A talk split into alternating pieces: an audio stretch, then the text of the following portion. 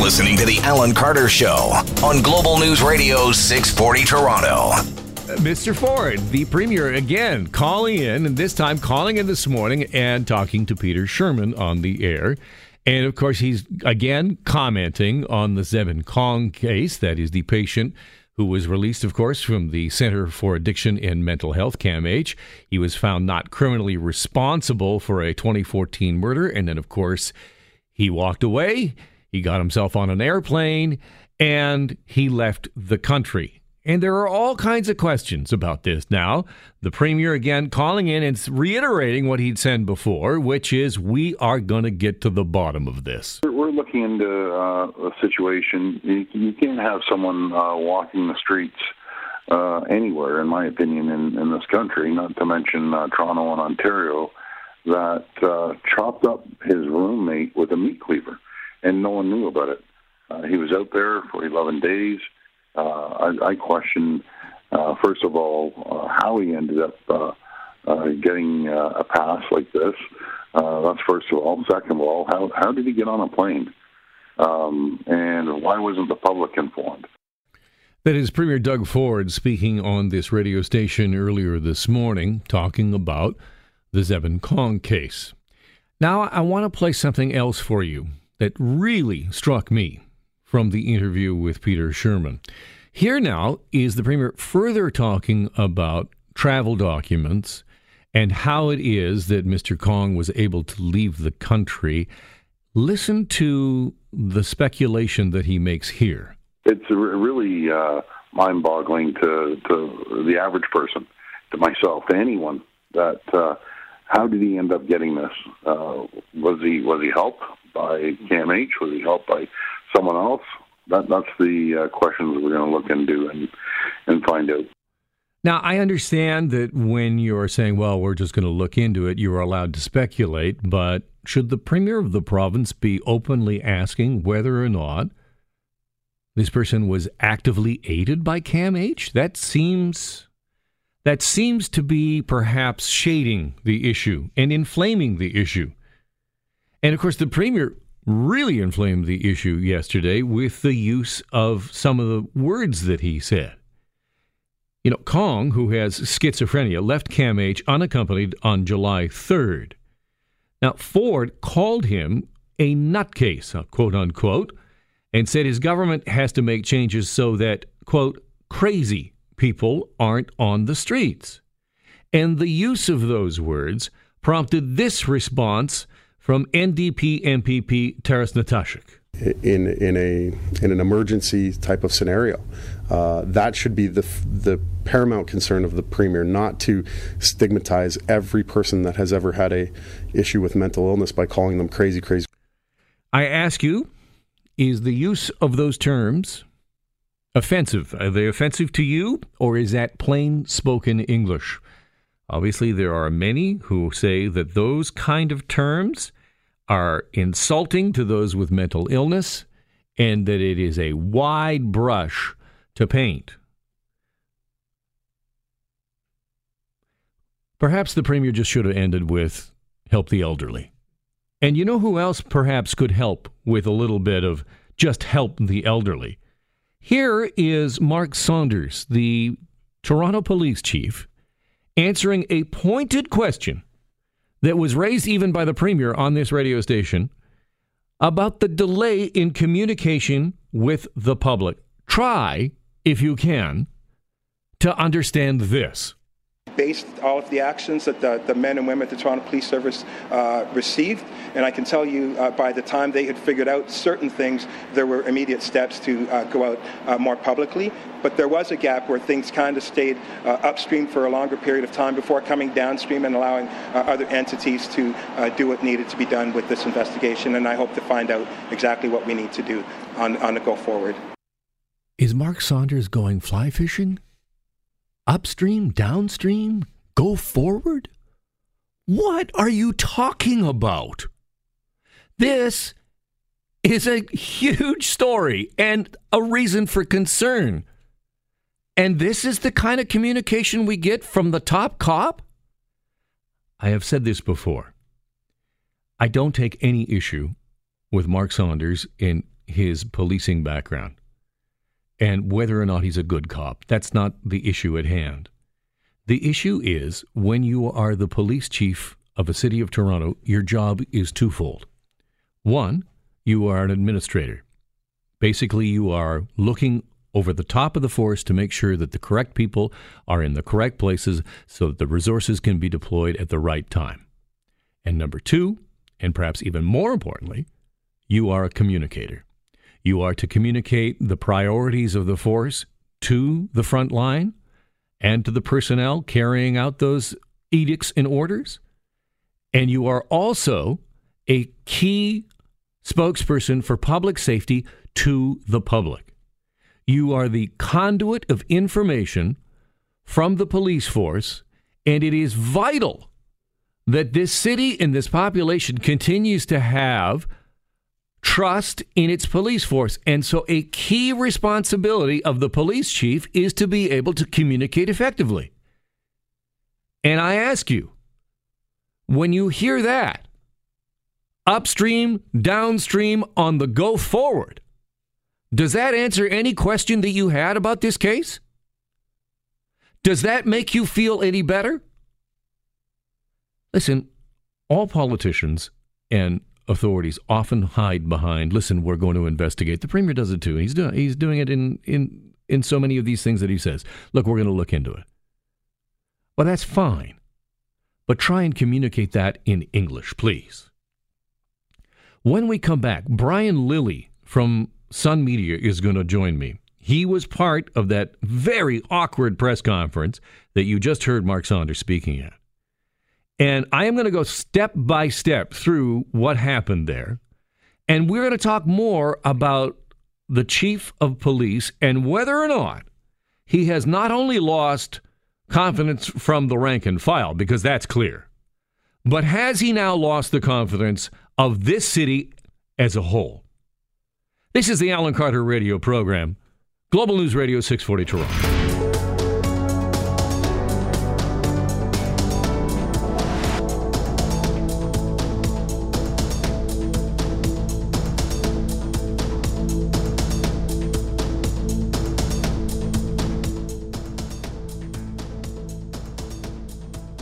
Welcome back to the program. And the question we are asking is Has Toronto's police chief now lost the confidence of the public at large in this city?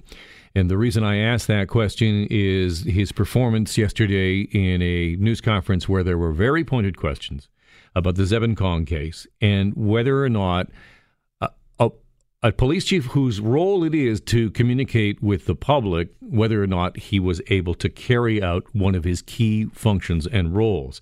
I want to play in exchange from the incredible news conference that happened yesterday. Here is Brian Lilley of the Toronto Sun asking a question of the Solicitor General Sylvia Jones and the police chief Mark Saunders. And I want you to note the tone and the tenor of this question. A question for both um, Ms. Jones and Mr. Saunders. Uh, is it time that we stop treating people that are not criminally responsible and then go missing as escapees, as we would with a prisoner, rather than a missing persons case? Because, uh, you know, this is someone who committed a heinous crime, as you said, Ms. Jones. And uh, to, to, you, Chief Saunders, uh, this is someone that your officers arrested and should have known who he was. And if they didn't, they've got access to this thing called Google. Um, should we be treating people like Mr. Cong as escapees rather than missing persons? Now, let's skip ahead to a portion of an answer to that question from the chief, Mark Saunders. Now, here is a portion of the answer from Saunders to Lilley's question. I would urge you to get a better understanding of what it takes to get to the non-criminally responsible. Working in homicide, I went through it a multitude of times, and you know some people are upset, and, and my heart goes out to the family members of, of the, the loss of life because it's horrible, and here we are reliving it again. But I, I think there is, is an opportunity for us to, to figure out whether or not that is something that needs to be challenged. Now the chief goes on in his round and roundabout style, but when he finishes, Mr. Lilley responds. With all due respect, Chief, I asked you a yes, respectful sir. question. You've given me a disrespectful answer. You have said that I do not understand not criminally responsible. I'm sorry, but more than 20 years of covering courts, I fully understand it. And you are insulting not only me, but every single member of the public that is actually upset that someone was able to walk out on a day pass, someone that had butchered their roommate with a meat cleaver was able to walk out on a day pass, get on a plane, and leave this country. And you're just saying, well, there's learned people involved and you should get a better understanding? I'm sorry. Joining me now on the line is Brian Lilley of Postmedia, columnist for the Toronto Sun. Hi, Brian. Uh, good to be with you, Alan. What was it what that seemed to set you off there? Just the sense that he, the the chief, just assumed that you didn't know what you were talking about. Well, uh, I wasn't asking questions that were all that different from the two people ahead of me. We're all trying to get answers to the same thing. And I think when your police service went 11 days without informing the public that a meat cleaver murderer had been let loose on the street, um, that you owe the public answers. And, and he didn't answer the two journalists ahead of me. And, and then I asked a question. He'd been respectful to them. And then I ask the question, and he starts lecturing me on, uh, on the need to understand not criminally responsible. And and then later on, as you know, as you say, it was a roundabout answer. He started lecturing me about democracy and that we live in a democracy. I'm, I'm thinking, who is this guy? He like, look, I, I'm, I, am new to Toronto after more than 20 years away. Uh, I haven't covered Chief Saunders before, but I've covered plenty of police chiefs in Montreal, in Toronto, uh, the RC, or Montreal and Ottawa, uh, with the RCMP, with municipal forces, with provincial forces. I've never been talked to by a police chief like that. I've always had good relationships with them. And, and I was a little bit shocked and maybe I let my emotions get the better of me, but I think I was expressing the frustration of an awful lot of people in this city who say, wait a minute, we deserve a better answer. My point about a police chief, and I think you might agree with me, is that one of the key roles of any police chief on any level is to be able to communicate effectively. And I have interviewed Mark Saunders many times. I've covered Mark Saunders since he was in homicide. And he speaks like a cop and he also has this sort of tone this tone to you that you you have no idea what it is that you are talking about and how dare you ask him such a question. And i i i ask you this. Is that a failure of mark saunders then to be able to do a key part of his job I would agree with that. You know, I heard your opening asking if he's uh, lost the ability to, to lead, and I'm not sure I'd go there, but. Uh, you know, I heard from so many members of the media, including some of your your colleagues, um, saying thank you for pushing back on Chief Saunders because he's always condescending, he's always arrogant. Well, uh, I, I that's something new to me. What I can say is that that's not something I'm willing to put up with. Uh, the police uh, and, and the chief in particular should expect respect from members of the media when asking them questions, but I think that we should expect respect in return. We are there representing the public because the police chief can't speak to the entire public, so we are representing our individual audiences uh, that number in the hundreds of thousands, and we are there to give voice to the questions that the public has. Um, the public has an awful lot of questions, and so far, the, the most frustrating thing about this Cong case is nobody's responsible. Uh, this is the the amazing thing. You know, I, I, wrote in my column today in the Sun that there's three big mess ups, and maybe there's more, but we can see three big ones. Um, we can see that KMH made a, a mistake. That we can see that Toronto Police made a mistake in not informing the public, and whoever is in charge of making sure that you know people like that don't have passports and, and, and go through uh, customs uh, or get onto planes. That was a mistake. The police chief hasn't taken responsibility for the mess of his department, and he decided he wanted to lecture anyone that was upset. Well, I think the whole city's upset, and you can't have a police chief talking down to the public like that. I want to play for you uh, a, a, clip that I played in my last segment, and this is Doug Ford speaking on this uh, radio station earlier this morning. And this really jumped out at me as perhaps going a little too far, but I want your perspective on it. Here is Doug Ford talking about looking into what happened and possibly was there help from CAMH? It's really uh, mind-boggling to, to the average person, to myself, to anyone. That uh, how did he end up getting this? Uh, was he was he helped by CAMH? Was he helped by someone else? That, that's the uh, questions we're going to look into and and find out. Is that too far, Brian? You know that I was listening to that interview with Peter Shurman this morning, and I didn't twig to that. Now I haven't heard. Maybe the premier's heard something in a briefing with officials that we haven't heard. There was discussion yesterday by Chief Saunders about did he have help.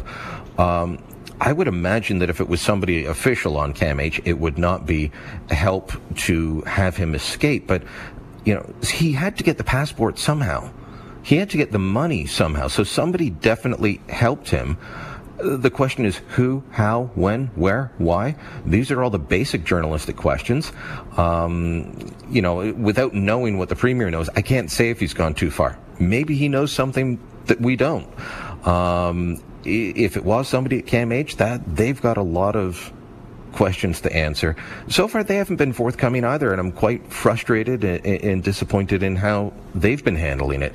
Like I said earlier, a lot of organizations had failures here, and nobody's taking responsibility. I, I will say at both the federal and provincial level, uh, you know, the Minister of Public Safety, Ralph Goodale, getting upset about this? Good. He's not personally responsible for what happened at the federal level. Doug Ford's not personally responsible. But him getting angry might shake the right people.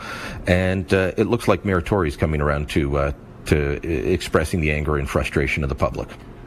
Brian Lilley is with Postmedia and is a columnist for the Toronto Sun. Thank you so much for joining me. Thank you, Alan. I want to pivot really quickly to the press conference, the extraordinary press conference yesterday from the York Regional Police. There is so much to dig into in the major arrest and the bust up of this mafia family.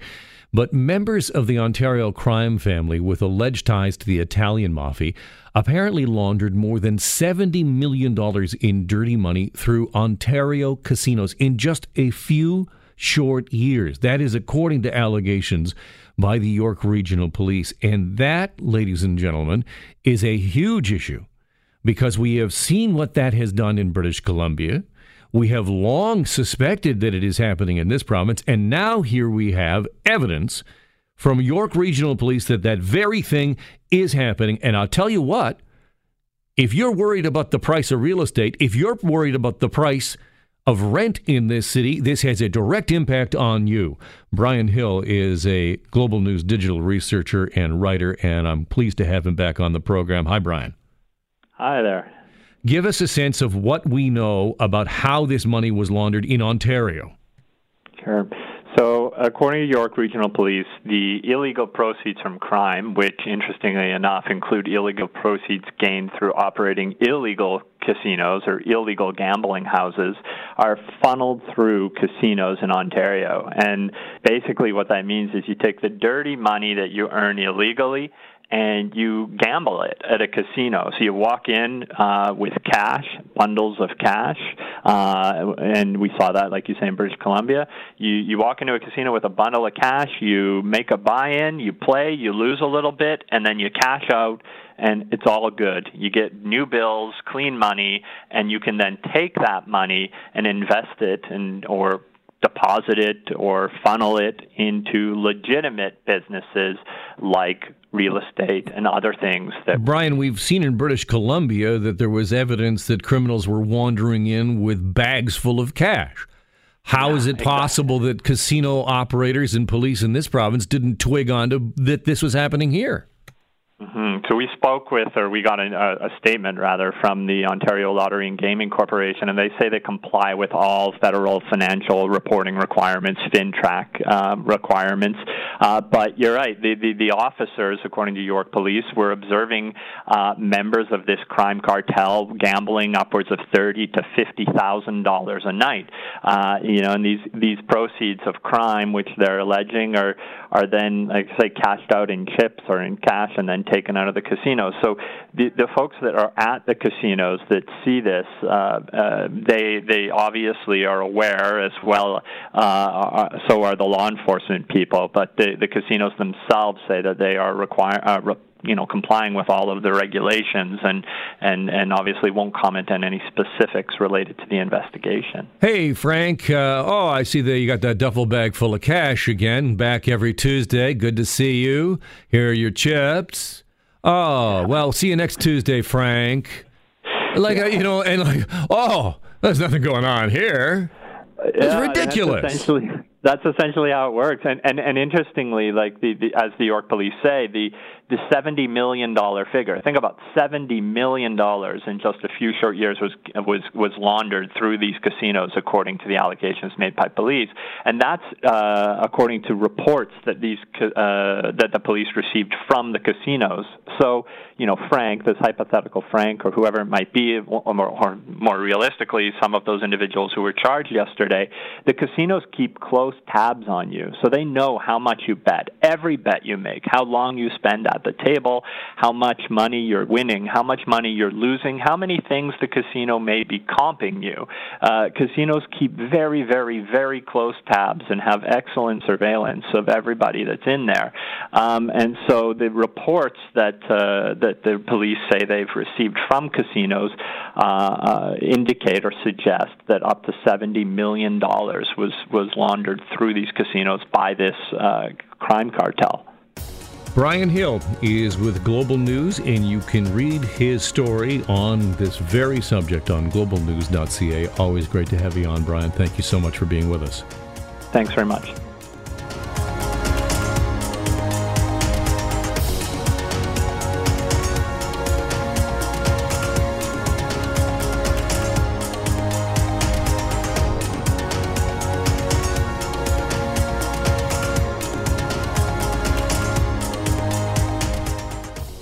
Big story out of New Brunswick. I want to take you to uh, Ross Lord now, who has this report on the fact that Dennis Oland has been found not guilty of second degree murder in the 2011 death of his wealthy father in St. John, New Brunswick. Here's Global News Ross Lord with more from the courthouse. New Brunswick Court of Queen's bench Justice Terence Morrison decided in issuing his not guilty verdict that the puzzle pieces of this case simply didn't all fit together, so Dennis Oland was not guilty beyond a reasonable doubt.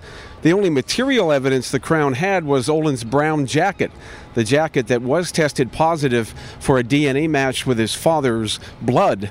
But the defense had refuted that and other testimony and other evidence. After the not guilty verdict, there was an audible gasp. There was sobbing from the side of the courtroom where Dennis Oland's family was seated as he proceeded to hug them and then hug a steady procession of other supporters. Ross Lord, Global News. St. John, New Brunswick. Here's a little bit of the background on the case. The body of Richard Oland, 69 years old, the prominent Moosehead Brewery's family head, was discovered face down in a pool of blood in his uptown St. John investment firm office of the morning of January of July 7th, 2011. He had suffered 45 sharp and blunt force injuries to his head, neck, and hands. Dennis Oland visited his father in the office the night before and is the last known person to have seen him alive. But no weapon was ever found. Oland's family not making any comments about the decision, but at a news conference that was held just a short while ago, Oland's lawyer, Alan Gold, said it was an important day to, quote, acknowledge the fact that Dennis did not kill his father. But Mr. Gold went on to say that this is not a day to celebrate. I don't really think today's a day to celebrate so much as what I'm hoping is you recognize it's a day to acknowledge the fact that Dennis did not kill his father. Here also is Mr. Oland's lawyer, Alan Gold, saying that it is time for the police to do their jobs. Find the real killers and then we can have a real celebration. And I sincerely hope that the St. John Police Force will do the right thing, admit they were wrong, admit they were wrong to focus on Dennis the very day the body was discovered, and do their job and go out and properly investigate this terrible, terrible crime. Once again, Dennis Oland not guilty of murder in a retrial over the 2011 death of his multi-millionaire father. This Sunday, July 21st, marks the first anniversary since the shooting on the Danforth that shook this city. The shooting killed two a young woman of 18 and a 10 year old girl. Twelve others were injured. Samantha Price was one of those 12, but close friends was close friends, pardon me, with the 18 year old victim. The parents of Samantha joined Global's Caryn Lieberman to talk about their fight for more gun control as we mark this somber anniversary. It, it, it's funny because I actually I'll wake up every morning now and uh, I'm on Twitter, as some people know, and I actually wake up with the thought in my head of what shooting will there be this morning, and no word of a lie, the past couple of weeks, few weeks, um, there's been a shooting almost every day, sometimes twice a day. And, uh, and I keep wanting to wake up and not see that in the news, but that's not the case. And just go forward knowing that, okay, we've got to do something about this. I can't sit back and watch anymore. I just want to be part of um, I want to be part of some kind of solution. I want to be able to speak up and, and advocate for, for change. I think we need to do something. And so you have, and you're part with some many of the other families of, of victims and survivors. And so um, let's talk a little bit about what you're looking for, and then also whether you feel Ottawa's hear, hearing your plea. You know, we're, we're not trying to say that all gun ownership is the wrong thing. I think there's lots of legitimate uses, and those are, are fair. Um, but we do feel like handguns and assault rifles, both categories of weapons, the most easily concealed, which is the case in our case, and those that can be the most destructive, really, you know, do private citizens really need to own them. And you know, and I think the majority of Canadians would probably support that position, but don't really think about it until they're affected. And I think that's what really happened to Claire and I is once you become affected. I, you know, a year ago we wouldn't be having this conversation. We're having it because we're definitely affected, and then you have sure. to decide: are you going to speak out or not? And we chose to speak out. So what would I say? I would say you know Bill Blair, um, the uh, you know the Minister Blair has you know gone across the country. He did. They I think they did the right thing in consulting. I think we feel he's still putting a little bit too much weight on a few voices that are very loud that are in favor of the status quo. We feel that they have announced they're going to take some measure against uh, automatic weapons or assault rifles in some way that's to be determined. I think you know they're deferring handguns to local decision making. That's not as far as Claire and I would like to see, um, and it's only directional so far. And we can't help but notice that in New Zealand, they made a decision, they took action, and they've implemented it inside the window of when the Danforth happened and when action has been announced by our Canadian government. So if you ask us our opinion, we would say, well, I think they're trying to get it right. I feel like that's been an, you know, it's just gone more slowly than other jurisdictions have shown us is possible if you really wanted to make it happen. So we would mm-hmm. hope that, you know, we're coming to the end of the parliament, the current parliament. This now becomes an election issue, which is, is we were hoping it wouldn't have to come to that. Um, there are lots of things to consider when voting this fall, but I guess this will be one of them now. And we certainly would have liked it if the government had moved faster. It is an interview with Caryn Lieberman, of Global News, and you can see more of her reporting beginning tonight and throughout the weekend as we mark this somber anniversary in the city.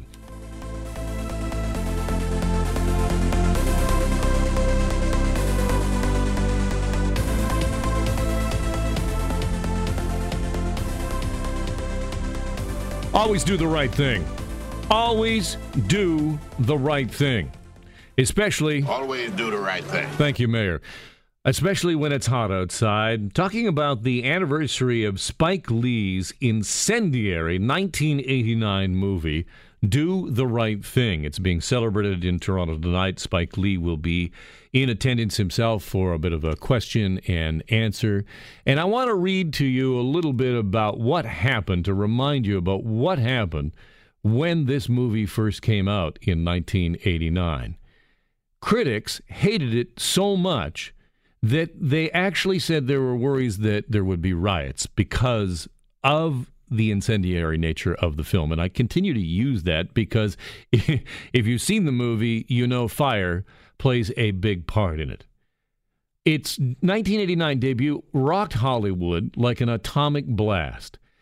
Lee's razor sharp social critique cuts through the antiquated notions of the American dream with lethal dexterity. I'm reading from thatshelf.com about the movie itself. The movie tells us that America is less of a melting pot than a smoldering volcano, and instead of lava, it spews generations of blood. You know, the movie is like Radio Raheem's boombox. And Lee's haters were like Sal and Pino, and their hands covering their ears, getting rocked by this dev- devastating bass.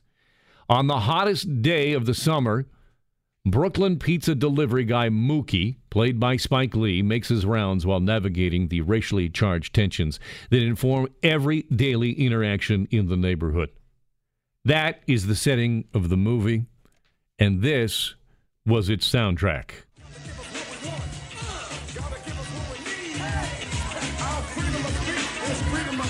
And you might ask yourself, Alan, why are you going on about this movie? Well, it was my sweet spot. It was one of those movies that changed my idea about what movies could be. And this song changed my idea about what music could be. And in fact, I'll tell you this there's a sort of thing, there are moments in your life that just etch themselves in. The first car I ever owned was a 1982 Honda Prelude. Now it wasn't it was a couple years old when I got it, but it was an 82 Prelude, baby, and it was sweet. And I knew when I got into it for the first time that the music that I played uh, would be important. I was important. I would, this was key to me. And what did I do? I slapped in a cassette. Chuck D, Flavor Flav, blaring, rolling down the Burlington Boulevard in my 82 Prelude, looking like a doofus. Spike Lee's Do the Right Thing, celebrating the 30th anniversary. Well, I also want to talk about movies because yesterday the internet just went crazy because of cats. And normally the internet loves cats, but when it's Cats the Musical, it's something completely different. Let's play a little bit of the audio from this, shall we?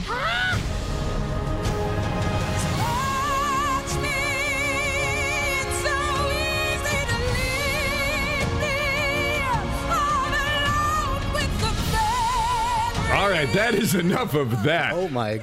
You have got to see this.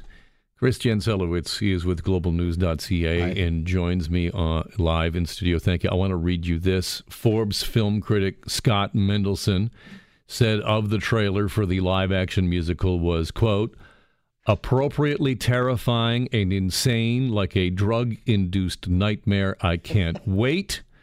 Film critic Kristy Puchko said, quote, My brain has melted, my eyes are bleeding, there is no God. I would say those are pretty succinct descriptions about what happened yesterday. Try, if you can, to describe for our audience what is actually on screen when we are hearing that cacophony. You know, uh, I'm a little shocked at that audio. I, I just, I don't know if I'd heard it that loud before, so it was uh, quite a shock. You got to play. You got to play memories at that level. Yeah, it just hit it again. blaring. It's the only way you can do it. This actually, it comes to this way. It's it, we're contractually obligated to play it only at this level.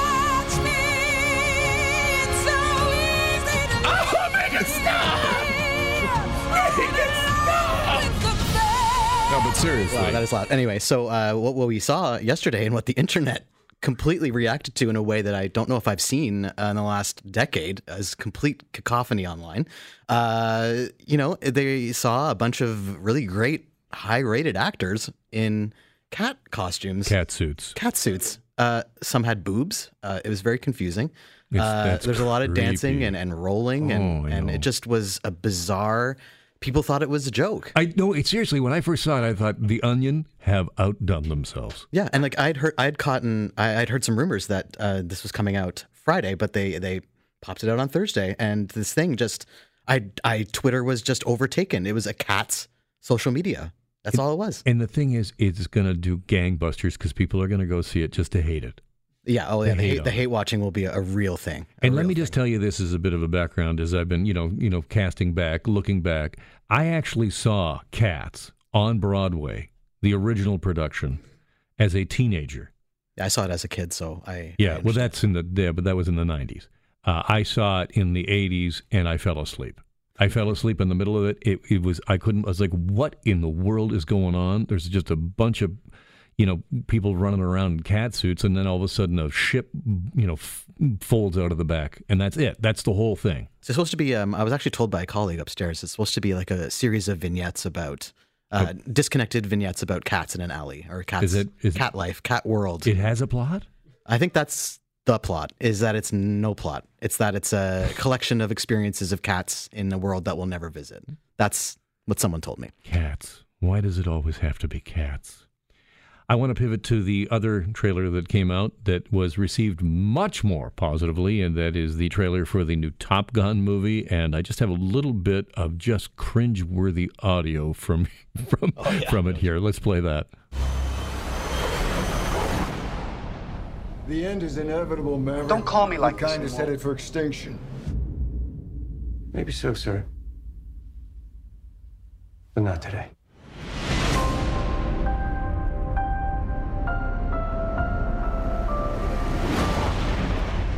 Just ladle in a little more of that cheese. That was the cruisiest quote oh ever. Oh my god. Just the worst. Here's the thing. If you've seen it, the the, the actual jet fighter sequences look really cool. Does look cool. It looks cool. But I, can we just have that movie? Just an IMAX of that. And then if Cruise doesn't talk, I think we have a movie on our hands. Yeah, I again, we've had this discussion, I believe, about sequels and prequels and reboots and re everything. I just honestly think we've hit this limit. I, I feel like we're back gone back in time, sort of back to the future in a weird way. Uh, everything I've seen, I've seen before. Uh, give me some cats. Give me some more cats. Give me some memories. See, but this is my thing. Like nobody's got an original idea. No, everyone's afraid to do it. Oh, I can't concentrate. Isn't that off? Just kill it. No one wants that.